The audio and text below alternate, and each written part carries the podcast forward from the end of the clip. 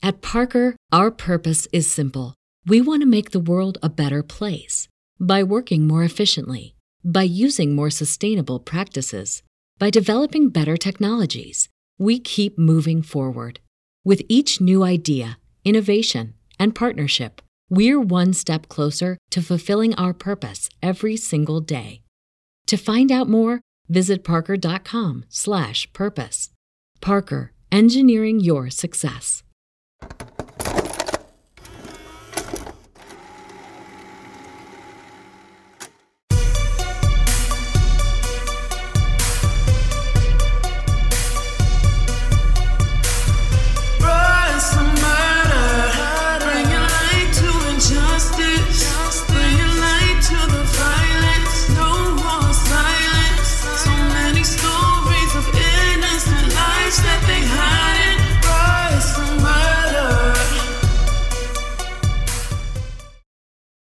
One, two, three.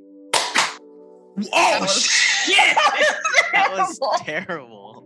on my Good on my end. Hey, it's not good on my end. No, not ring. It like, not yeah, not for me. I thought that was solid. I was excited.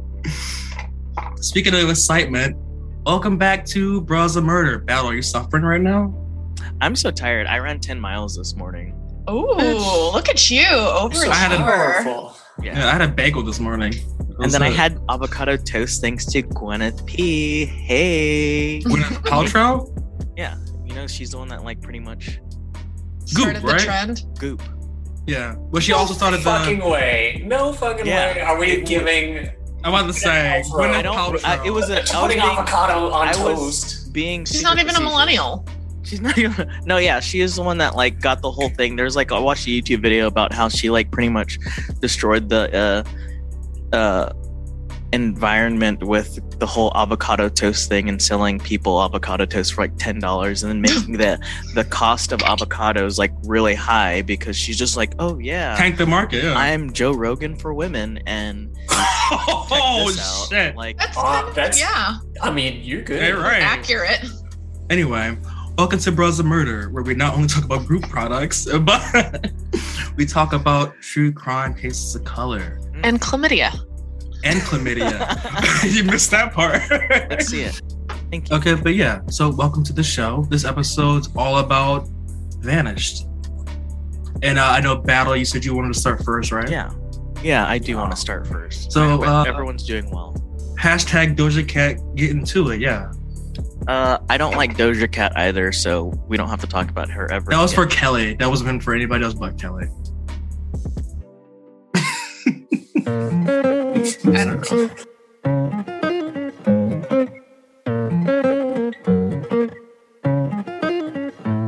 I've been on the road, I've been doing shows. Now we eating steak, remember sleeping on the floor. We Stealing at the gas station when the time was cold. In the kitchen, hot still trying to flip it out the stove. Rocking fake J's, praying that nobody know. Watch them take my dog away, was way too hard to stay composed. Fight to see the light of day, all this blood on my clothes. I was tired every day, green light, it's time to go. I don't wanna live life fast or die too young. Die too young. 100 miles per hour, might crash, cause the good die young. Yeah, the good die young. Anyway. Anyways. Sorry, Daddy Battle. I'm sorry, I know. No one knows the, the whole idea behind the daddy part. It's the Patreon stuff. Daddy fucker. I'm gonna make a little jingle for it too. But I hope everyone's doing well. I know Tell I am because I'm here with my friends. That's us. Hmm, I have the cats in the room actually. But oh. Uh, no, it is. It's you. It's you all. So today's episode is another episode on people that go missing, and you know, some people are found or found alive. However, not everyone is found alive or found Or at alive. all. Yeah. Yeah. If you're new to the show, just know I am not a fan of these types of cases or these episodes because they make me feel very uneasy because I don't understand how people still go missing when everyone has a camera phone. I should just say smartphone now because camera phone that's so early 2000s.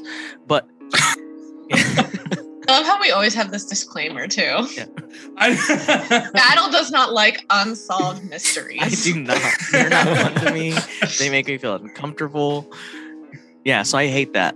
But I will say, my couple of hours of research and recording this episode and me being uneasy is nothing compared to what these families have to go through after they lost a loved one. So, or even have any closure at that at that matter. So it's okay. I get it, and I'm more than happy to help try to illuminate what happens when people go missing. So, like every episode that I don't have a case, I do want to give background information on the types of cases we're talking about today. So, so according to the National Missing and Unidentified Person System, about 600,000 people go missing each year, and only 4,400 of those bodies are found. Notice that I said bodies because that's what they are. They're unidentified. So while they are people, they just look at them as unidentified bodies because no one knows who they are. It's important to m- note that most people that do go missing are found. However, there are a lot of cold cases that come up each year with missing persons. In 2021 alone, there are currently a little over 15,000 people that are missing, with with California actually being the highest, and they have about 2,100 people, and Rhode Island have about 30 people that are missing. And interesting enough that there is a lot of there's a little research on why people go missing, and that has a lot to do with that going missing or vanishing. It's not exclusive to one group.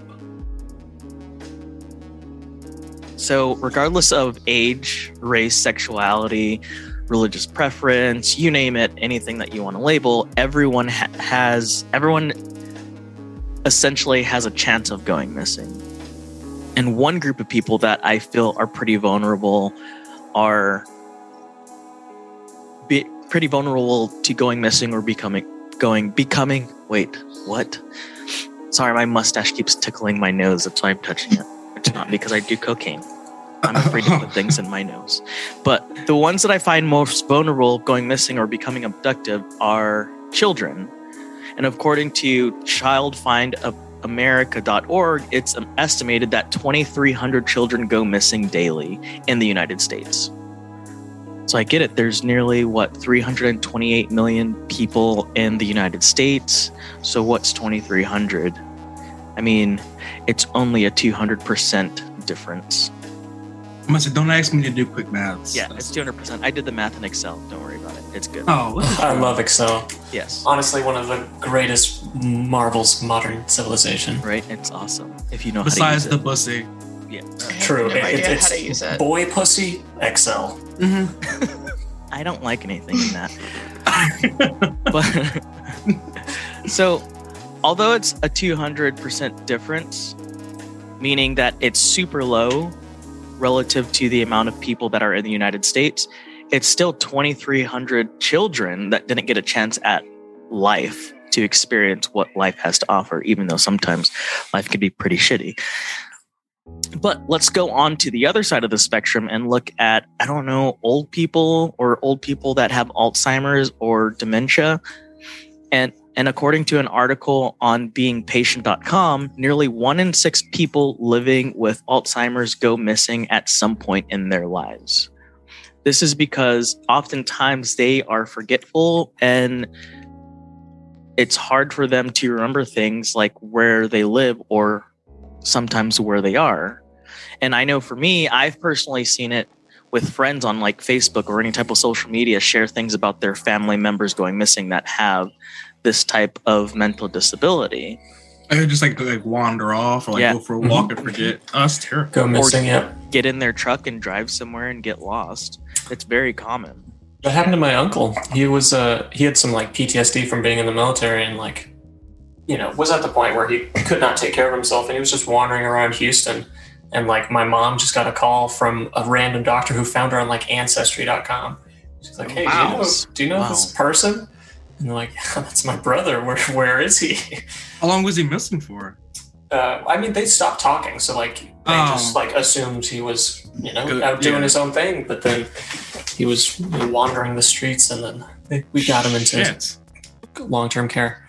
On the subject of Alzheimer's, though, it's like one of my biggest fears is that like I'll just forget every good thing that ever happened to me, and I won't recognize my loved ones. Um, there is an album that's like very, very long. I know exactly what you're talking about. Oh, I listen I what listened you're to talking it on uh, it's on Spotify, uh, it's also on YouTube. Yep. and it goes down like called- this sense of uh what it feels like to go through all times. It's creepy Yeah. as shit. It gave me like body chills by at the end of it. It's I've called Everywhere. heard of this. everywhere at the end of time and it's i would say it's, it's a little too long like maybe like jump around to like get the kind of vibe of it yeah very creepy and the the idea was like each song is a different stage of you know alzheimer's and losing you know cognition Yeah, if you really want to have like an existential crisis moment, just like smoke a giant joint and then just throw on some headphones and just No lay back. Or just while you're cleaning. Yeah, Oh, yeah. Just listen. it's six and a half hours long Oh shit, that's Yeah. long. I listened to the whole thing because I'm like, I need to know. I need to listen to this whole thing. And I got to the end, I'm like, wow, that was really powerful and like sad. But I did not need to listen for six and a half hours. No, I, I, I skipped through. I did a A whole run. day. yeah, literally, of being sad and thinking about losing my mind. Ugh. So, Welcome to your twenties. oh, speaking of 20s, let's talk about people that go missing over the age of 21. Thank you for that. Nearly 154,000 people over the age of 21 go missing, with 95,000 of those being men and 59,000 of them being women. That's not the case for people under the age of 21, where 209,000 girls and young women go missing, and 178,000 of boys and young men go missing. Needless to say, I get it sounds very scary because it is scary. There's a super low risk that us ourselves will go missing. However, that doesn't mean that you will you will not go missing. So what can we do? So you right? won't not not go missing, is what you're saying? Yeah. You're less likely to go missing, but it doesn't mean it won't happen to you. Like Okay. it's it's a super super small chance because if you look at the total population of 600,000 to the total population of the of the United States is extremely low. I didn't do the math on that, sorry. But it's okay. it's extremely low. However, I guess if you're in the wrong place at the right time for someone, yeah. peace, love, and chicken grease. But what can we do? what we can do is is be diligent about where we are, who we are with, and making sure that people know where we are and who we're with. Um, I know for me, sorry about the um, whoever's going to edit this. I know, like for me, Melinda and I, we share our locations. And when I go running, for instance, I go running between the hours of 4 a.m. and 6 a.m. I, I usually have my dog with me, but then in the event I do go missing, Melinda will be able to see at least my last whereabouts because I take my phone with me just in case of emergency. So we could just try to be more diligent about where we're going and who we're with.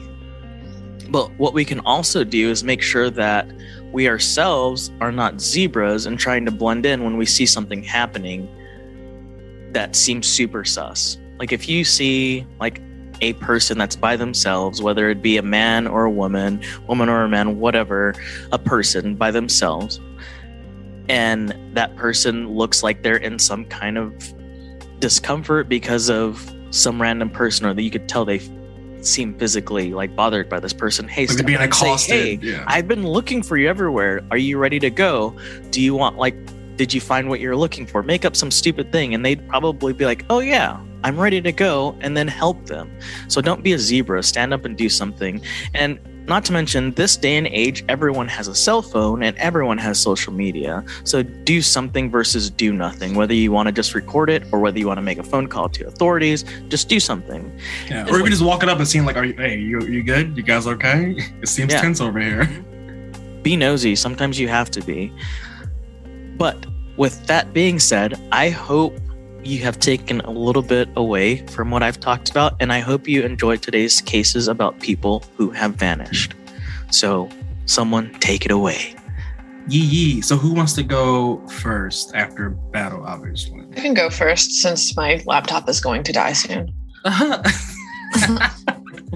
Get into it, Kelly. So, um, alrighty. So, um, I actually did my case on Bison Dele. I don't know if you guys know who that is. He was born Brian Williams. Um, he was the son of a musician, Eugene Williams, from the 50s. He performed with a group called the Platters. He um, he was a professional basketball player in the 90s. No, okay. I don't, know follow sports, either. So I don't know sports. Yeah. Um, he started playing basketball as a teenager. He was very tall for his age and had a natural talent for it, and ended up being drafted into the NBA right out of college. He played for quite a few different teams throughout his successful decade long career. He even won a championship in 1997 while playing with the um, famous teammate Michael Jordan for the Chicago shit. Bulls. Yeah. In 1998, he changed his name from Brian Williams to Bison Dele to honor his enslaved ancestors as well as his Cherokee heritage. He was also notable for being one of the first professional basketball players to be open about his mental health. He um, he struggled, I think, all throughout his career with um, heavily with depression, and as time passed, his became his behavior became kind of unpredictable. He had attempted suicide at least once, as well as on a flight with the team. He had tried to open like you know that that big emergency door at the front of the plane. Wait, Before being- He tried to open it. He Oh. didn't get to it because they stopped him. But How wait? How big was this guy again? he was 6'10 and 240 pounds. So he was a big dude. It must take a couple people to help stop him. Yeah. Well, I mean, guess. a plane full of basketball players, I would imagine yeah. all approximately the same size. But sheesh. Yeah. And then, um, but the biggest shock for like to like fans and everything and his people, the people around him is when in 1999 he retired from the NBA at the age of 30, right as he was entering the prime of his career. But he, I guess, had made enough money that he was satisfied and he just wanted to start traveling. He explored many different countries, learned new languages, and even got his pilot's license. He eventually bought a catamaran and named it Hakuna Matata after the Swahili phrase made popular by the movie The Lion King. I have a Hakuna Matata tattoo. Wait, Aw. let's see if you can see it. It's right there. I I got it when I was. was going be a catamaran tattoo. Oh no, I got it when I was 16 in this dude's basement. Oh, My friend's brother bought a tattoo gun. And I was like, "Give me a Hakuna Matata, bro." perfect. Honestly, Nice as far as 16 year old choices go, that one's not too bad. No, I mean, Now, how worried are you though? I oh. survived. It's been like a couple of few years. Nothing got affected. I He mean, dis he, he disinfected it with Old Spice deodorant. I mean, I just in general, isn't that what like Hakuna Matata means? No worries. Oh Yes. yeah, I, I was I was bobbing. Yeah, I was in a mode. Because I am a worried wreck all the time. Maybe you should get a Hakuna Matata tattoo. Yeah, man, that's a new. Yeah, Goops and stuff with Hakuna Matata good vibe stickers. Get the little lion with the little over the he- forehead. Little- Okay, but in July 2002, Dele set sail from Tahiti with his girlfriend Serena Karlan, his brother Miles Dabord, who was born Kevin Williams, and um, the captain of the boat Bertrand Saldo. So, the first substantial indication that something was amiss was was when a check supposedly written by Dele for the amount of $152,096 was paid to a company called Certified Mint, located in Phoenix, Arizona. And this was about two months after they had set sail in Tahiti. So, yes, so this was early September, and he was supposed to still be on his trip. So, his bank flagged it and contacted his financial planner, Kevin Porter. Apparently, the contact information on the check had been changed to an address and phone number not associated with Dele. Then, when a man claiming to be Dele showed up at the mint to pick up the gold coins he was attempting to purchase, he was promptly detained by police. Despite having Dele's passport and credit cards, the man turned out to be none other than Dele's older brother, Miles Dabord. Dabord claimed that he had been sent by his brother to complete the transaction. Since no one was able to contact Dele to confirm or deny the story, his brother was let go. Yeah. I'm sorry. Oh, Oh, you, no one's gonna back you up. Yeah, You're good. probably- you're Yeah. probably not. Well, Get like outta he couldn't. you definitely didn't do anything. At the same time, um, his girlfriend's mother had been growing concerned because throughout the trip, um, Serena had made sure to keep in touch and call every few days. And at that point, she had not um, contacted her mom for quite some time. So by the time uh, Dabord had been released by Phoenix police, no one had heard from Dele, Karlan, or the boat's captain in about two months um, and it was becoming like publicized, I guess. The brother Dabord then travels to San Francisco to meet up with his girlfriend, Erica Weiss. He confesses to her his version of events that took place on his brother's boat. The boat is then discovered shortly after in Tahiti with a new name, and um, police now. Then police started looking for Dabord after they had already let him go. He ends up fleeing to Mexico and calls his mother, telling her, I found something and I tried to cover it up, but I didn't do what they're, they're saying. No one will believe me. well, now when you flee into Mexico, Yeah. And then, sh- like, a couple days after he makes that phone call, he is found um, unconscious on a beach in Tijuana. So he's transported back to the US and admitted to a San Diego hospital. Doctors believe he's in a coma caused by an insulin overdose. Oh, no. He does not recover and is taken off of life support, I think around September 20th, somewhere around then. What he claimed happened, um, his, his he confesses to his girlfriend, and shortly after she had gone to the FBI with his story, he had told her that he and his brother had gotten into an altercation. Dele's girlfriend, Karlan, had tried to break up the fight, but was accidentally thrown to the ground by Dele and uh, fatally hitting her head. oh shit. Yeah. When the boat's captain told the brothers they needed to go to port immediately to report the deaths, Dabord claimed his brother beat the man to death.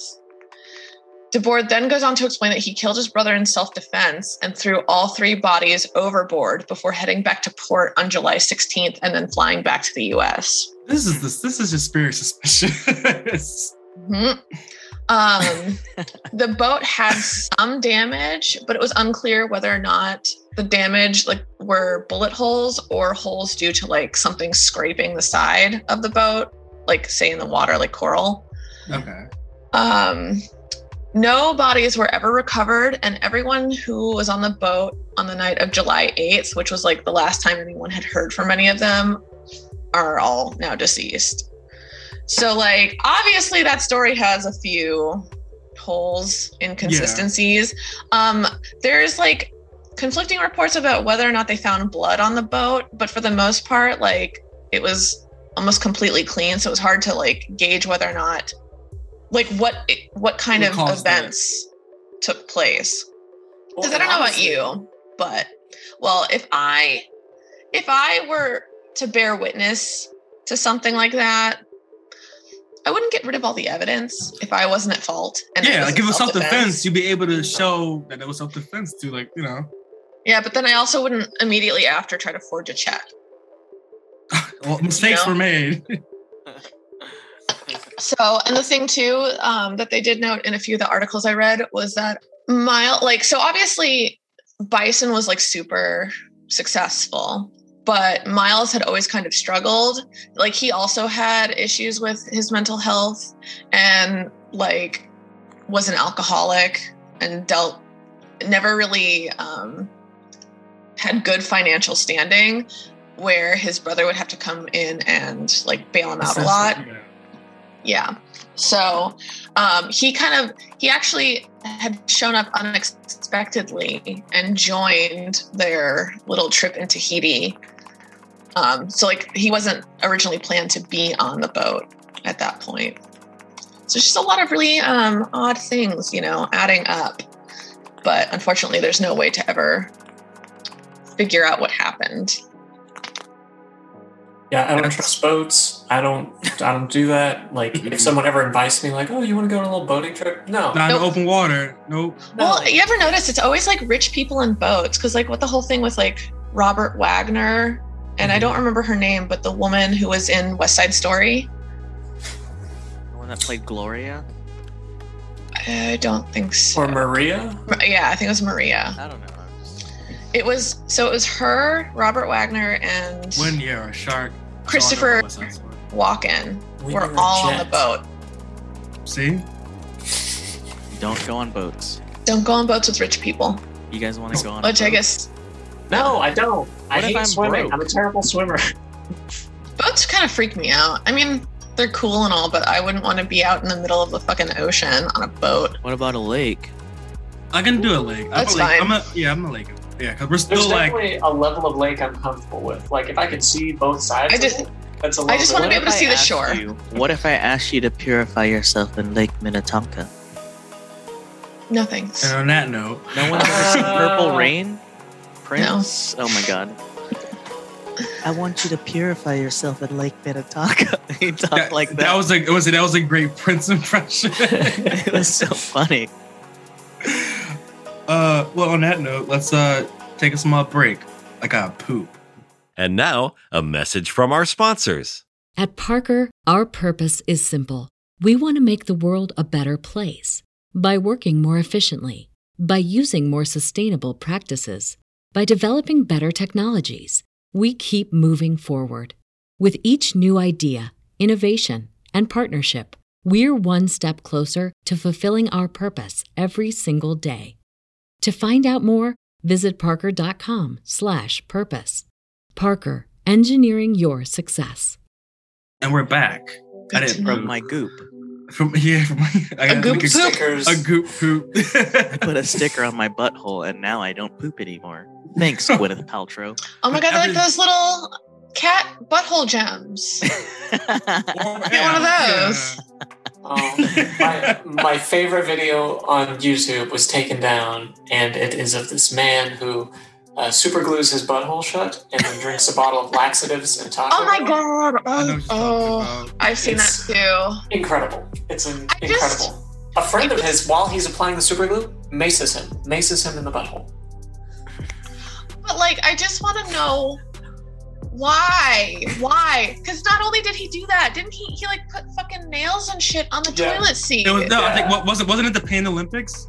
No, The time the video came out? No, no, I don't think so. I think it was like after that. Pain Olympics was like, I don't know what the Pain like, Olympics are. Uh, it was Don't brutal. look it Don't up. look it Don't up. look it up. oh, look it up. Look It's, it up. it's like live leak era. Robert traumatizing himself with the family computer. It's like rotten.com, but in video form. Oh, Yeah. thanks. Okay, not. I, I feel like I have. There's like a theme with that. It's generally always like white men who Mhm. do that kind of weird shit to themselves. it's like I the saw like one. jackass. Yeah. Yeah. But like I saw one where it's like this guy was like eating a fucking cactus. And my theory is is that like they've reached such a high level at the top of the food chain, like they need to make their own danger. Yeah. Yeah. like like why? Be your own people sometimes. We're just walking on milk crates. Let's move on to uh my case because uh in my case actually reminded me a lot of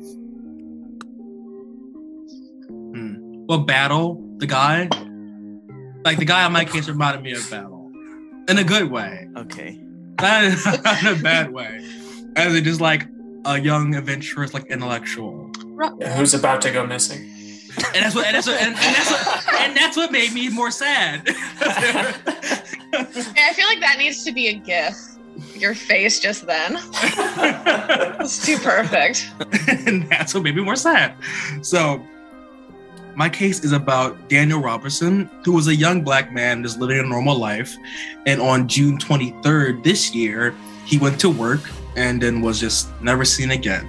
All that was found of him was his turned over Jeep that was crashed into a ravine. So now, Daniel Cornelius Robertson was born on January 14th, 1997, into a very average, like, loving family which included his mom, his dad, his sister, and older brother. Well, sorry, older brother, younger sister.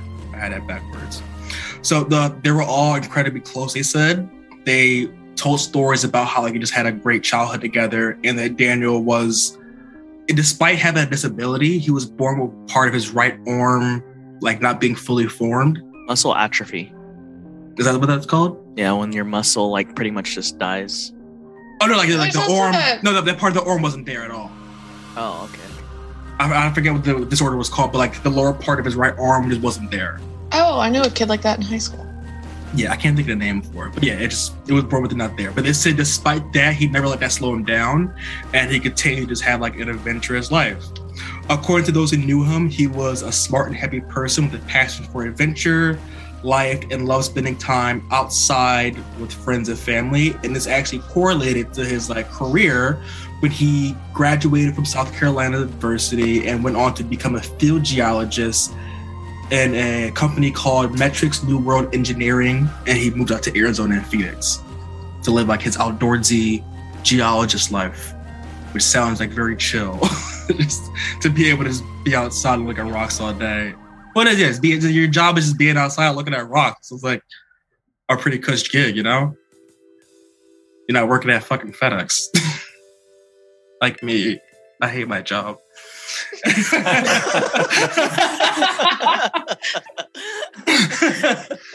Did I get too real? You just have to go get a, a rock degree. Yeah. yeah, I'm I'm doing psychology, so you know I gotta be in depth. Brains are kind of like rocks. So with some of these motherfuckers out here, yeah, brains matter. are definitely like rough. so now Daniel was last seen by his co-workers around 9:15 a.m. on June 23rd, 2021. He had been working at a new site in the Sun Valley Parkway on Cactus Road near a uh, near river. It's like a big river. And he was testing, he was out there testing groundwater. And that's not so I used to be a uh, water tech analysis like when I was 19 in the lab, and I used to go out to like certain landfills, like test the water. Not an extraneous job, and not a a job nerd. that you. I know, right? and not a job that you'd expect someone to go missing for, because like Battle was talking about earlier, you're always on your phone and you're always constantly in contact with like your coworkers and other people like that while you're out there. So the fact that he just like dropped off with no given reason. It's not like he had a reason to go run. Like he was at work doing a job. That's what I'm trying to say. So at some point he got into his blue Jeep Wrangler and drove away from the site. And he didn't tell anyone where he was going or why he was leaving. He just apparently left. That evening, a missing persons report was filed when his father notified the job that like he hasn't heard of him. They asked like, "Hey, did you guys hear of him? We haven't heard of him tonight at all." They said no, and that's when they put out, you know, the missing persons report. And his family drove 2,000 miles from South Carolina to Phoenix, Arizona, to start aiding the search. Like they hopped in their cars immediately and drove cross country. So uh, they learned that in the lead of his disappearance, he had been acting strange and seemed more withdrawn from his father. His dad said that he kind of just seemed like depressed. So searches were conducted at local hospitals first to see like if he got injured or some way, and like with the hospital, they found nothing. They actually got a helicopter the next day to come and do a search.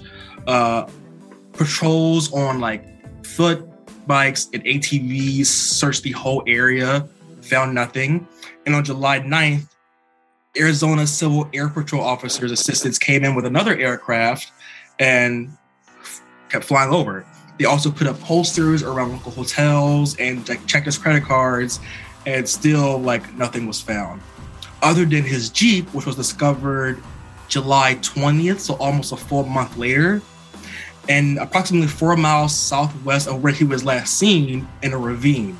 It was flipped over and crashed. The airbags were deployed, and it was determined that like he had a seatbelt on, his seatbelt wasn't cut. Like it looked like someone basically just like kind of reclipped it. Did that make sense? Mm-hmm. And there was no like blood or anything in the car. It didn't seem like it was a struggle. It seemed like the car just crashed and he got out of it and walked off. But there were no signs of like footprints, drag marks, anything like that. The fact that the seatbelt was reclipped is kind of a weird detail. Because, like, if you were just in an accident, you take off your seatbelt and just get out of the car. Why would you reclip it? Yeah, and my first thought was like maybe he like kind of crawled, Like, Uh, slipped he- out? because yeah, because I, I pictures he was a real skinny guy, he was a lean guy. And my first thought was, all right, if he has a disability where like part of his right hand isn't there, well, part of his right arm isn't there, he only has the one hand. Maybe he did just kind of just like slip out of it and crawl out. That's kind of hard because. But I mean, like, that's your left hand seat- hand. Seatbelts like Yeah. lock. So like if your Yeah, lock seatbelt in extends place. all the way out and it tries to go back in and you try to pull out again, it's not going to come out. Also, could I've you learned with, imagine like, like putting in a car seat, like slithering out of your seatbelt? Like how hard it would be to do that? Yeah, especially after That's an weird. accident. I'm no That's not the seatbelt only- specialist. It's not the only weird thing, but in his vehicle, several of his personal items were found, including his clothing, like a bag of clothes, a cell phone, wallet, and keys. The clothes were found three feet from the vehicle, including his boots and safety vests. According to his family, investigators didn't conduct any forensic search, I mean, any forensic work of the Jeep or the uh, clothing.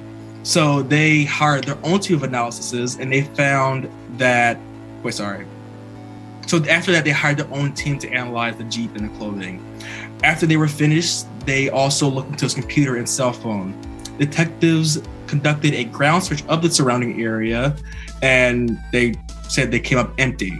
So yeah, all of his clothing and shit like that was found, which is also very weird. I feel like if you got an accident, you would at least take your cell phone Yeah. and like maybe your reflective vest so it could be easier to spot you.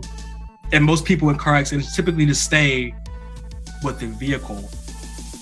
That's usually what they say. Like if you're in some sort of vehicle accident, something like that, you stay with the vehicle because it's easier for people to find you, especially in a remote area. I definitely would take my cell phone like after something like that. I would look for my cell phone and then Yeah. go. I would I wouldn't probably think of putting on a reflective vest. Now that you say that, it might if I get in an accident, I'm like, oh shit, do I have my work vest in here so I could put it on? But like for sure, something that's easy phone. to uh, spot you. Yeah, and then the fact You know that his clothing was found out like outside of the car too. Yeah. Also You know what it very makes me think of though? You said wait, he definitely got into an accident, right? Like there was damage on his vehicle. The vehicle was flipped over in a ravine, so yeah, he definitely Okay. got into an accident. Um, those like I've heard about it a bunch on like other podcasts and stuff, but like those those scams where it's like these people stop you or like ask for help or something. Ooh, yeah. You know what I mean? In like the Oh, middle of the road. And I mean Yeah. I I wouldn't be surprised if they like they ran someone off the road. I don't know. But Yeah, so yeah. So going kind of back to the cell phone thing, they did try to like triangulate and ping his location, and that really didn't help anything at all. Like kind of track where he was going from the work site up into the uh, accident, the ravine, and that didn't really help at all with any kind of searches.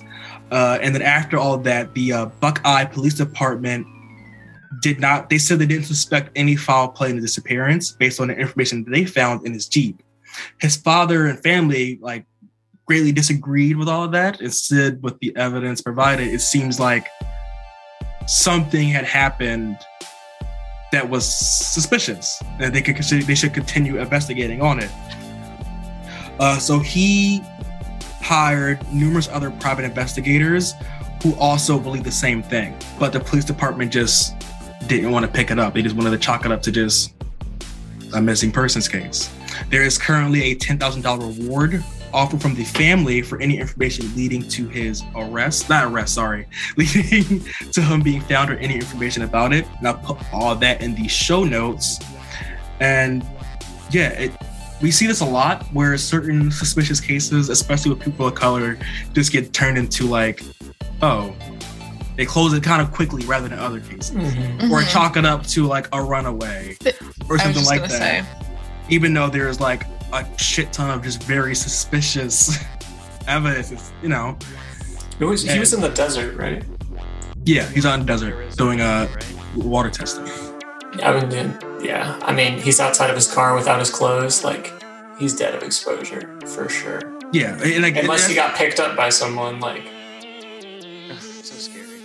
yeah. yeah. So I'll put I'll post Yeah, all that. It's like say someone like like stopped him, like I said, like some, one of those weird scams, and then just like clipped his like car and like threw it off them into the ravine or something.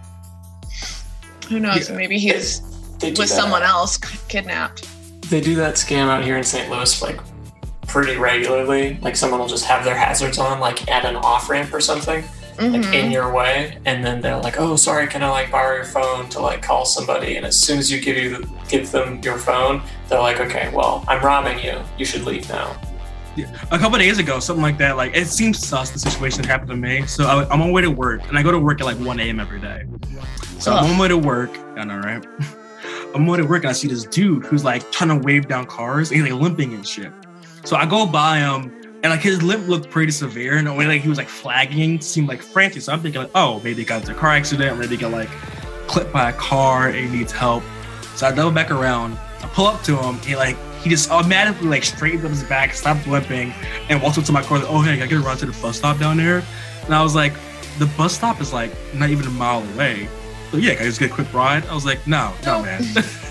I get not get in my car. Like you straight up stop limping and wanted to ride half a mile away to a bus stop.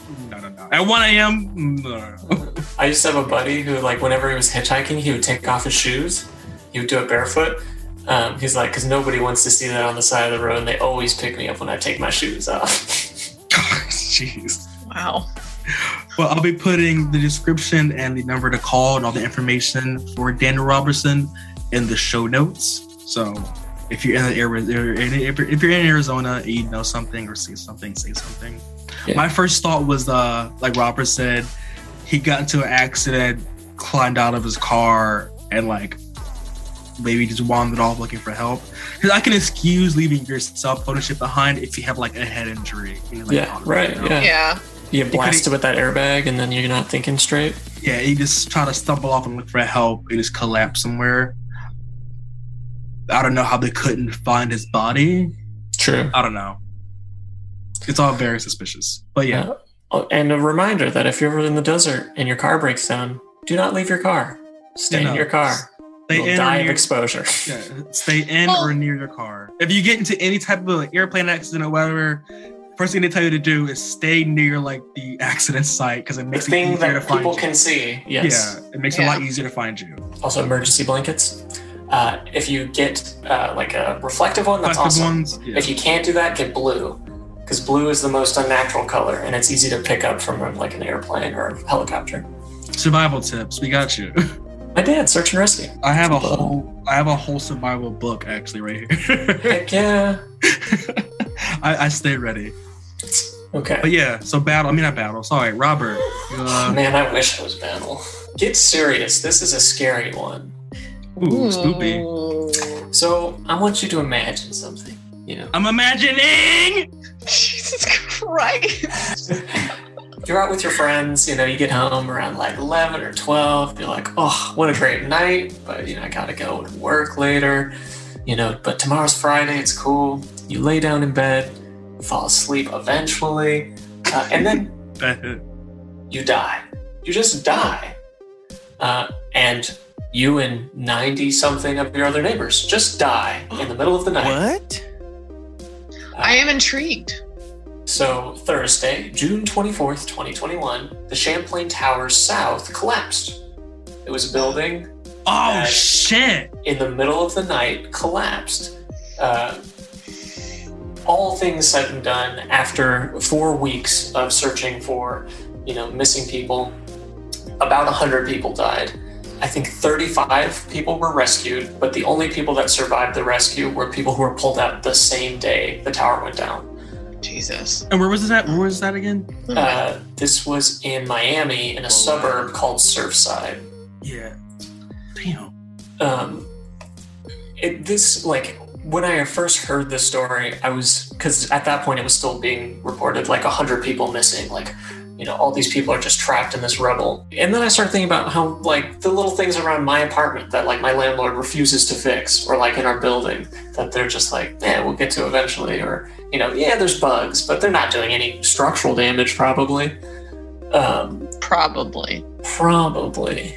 The so the the cause of the Champlain Tower collapse was water damage as a result of um, the waterproofing involved with the pool wasn't done correctly, um, and they've known about this issue since 2018, and they had you know plans a big 15 million dollar project plans to fix this thing. And now they got a big ass lawsuit to plan for. The fuck? Probably gonna be more than 15 million dollars, uh, and a hundred people no longer are alive. This uh, this specific building had a large population of Latino people, um, and amongst them was the sister of the first lady of Paraguay. So, the Paraguayan government was also involved in the search effort. Um, and for a little while, like in the very beginning, there was a bunch of like conspiracy theories about like, oh, there was political people like who lived here. Oh, like a hit Uh, type thing. Yeah, but you know, you know that's just you know It's very convoluted. Crazy Yeah. people getting crazy. Poppycock, darling. Yeah, so this woman and her husband and their three children all died um, pretty much instantly.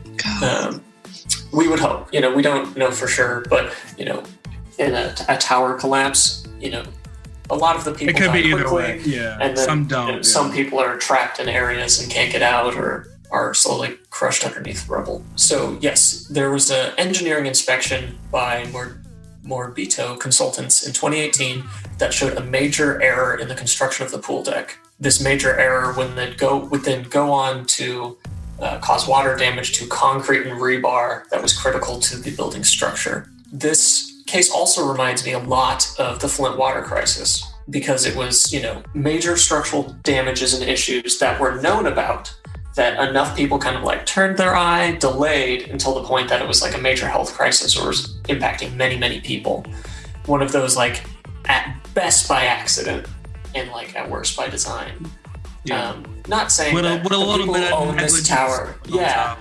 the like absolute criminal negligence. Um, and I couldn't find any information about if anyone is going to get charges or see any prison time about this. Um, but yeah, a beachfront property at 1 a.m., you know, just goes missing. It disappears. And the hundred people that lived inside are gone too. It makes me think of the whole power grid thing in Texas this past winter. Yep, absolutely. They knew it 10 years ago that it was going to do that. Or what was that facility? It was some other country that like literally exploded. Like, yeah, yeah, it was like a chemical uh, chemical factory or something. In, Yeah, and only one, Was one like, dude Eastern Europe? survived. yeah. Yeah, So negligence, these- man.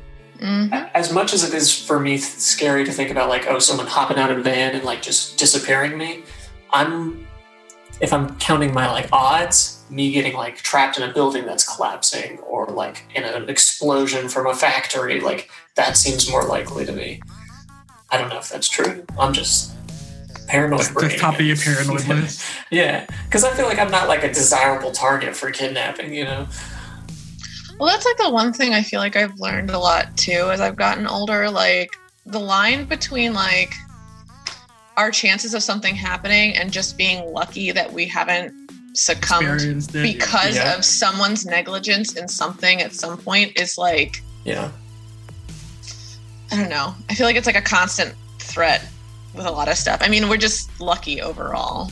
Yeah. Like even with your car, it could just take, take one person like not expecting something right or fucking up somewhere. Mhm. Like your your gas pedal gets like stuck to the floor while you're driving or some shit. it stresses me out so much that public transportation isn't better here. just because, like, it, it's just a matter of time before you're in a car accident. Like, and when Like, it does happen, or- or- hopefully it's chill and not a big deal. But Yeah. Or like a bridge. Like look look look at fucking Philly. That bridge, man. That's Yeah. in year now. That's just coming down. infrastructure needs to be uh, overhauled in the U.S. You could say. um, yeah, so that's my my disappearance. The disappearance of a building and a hundred people as a result of ah, we'll fix it later. You know, Poison Ivy was right. You just gotta go around killing these time capitalists. Poison Ivy did nothing wrong. But hey, that was our episode. I hope it filled you full of new paranoias and anxieties throughout your day. when you're sitting bed. in your yeah, when you're sitting sitting in your shitty apartment, you're looking up at the ceiling that's cracking a little bit, thinking like this might this might be it. let me just let me take some more melatonin then. Oh. But uh yeah, enjoy the music coming up. The cases are great. I love the gang. Check out the Patreon and links below. Also get ready for October. We got some shit coming up for spooky, season. Yeah. we're gonna be covering some serial killers like the whole month. So just get ready for that. Anybody else have anything to plug or say? Battle. I have nothing to say. Take a break from social media, everyone. Yeah. Run a marathon. yeah, it's yeah, go yeah. Marathon. yeah. It's healthy. Kelly, got anything? Nerp. Oh well, no, Kelly's on a TikTok. Oh yes. Yeah, so check out the Bros and Murder TikTok for Kelly content. Robert, you got anything? No. All right, well, that's it. Uh, stay juicy, everyone. Buy those good vibe stickers and put them on your butthole. I was about to say that. I read your mind. All right, bye. See ya. Bye. Okay, we definitely picked up my cat screaming in the background again. I, I heard it. It's Your cute. cat. I can't help but giggle every time. I know. Oh, little bastard.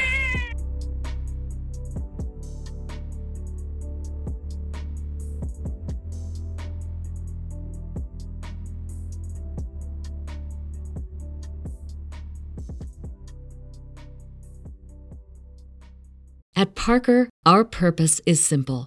We want to make the world a better place by working more efficiently, by using more sustainable practices, by developing better technologies. We keep moving forward.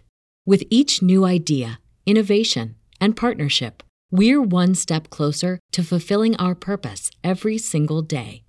To find out more, visit parker.com/purpose. Parker, engineering your success. What does innovation sound like? It sounds like the luxury of being in the moment with your customer, client, or patient. It sounds like having the right information right when you need it. It sounds like being at your best for your customers and your business. Thanks to Hyland's intelligent content solutions that improve digital processes, innovators everywhere are able to do their thing better, whatever that thing is. Now, who doesn't like the sound of that? Highland, for innovators everywhere, visit hyland.com.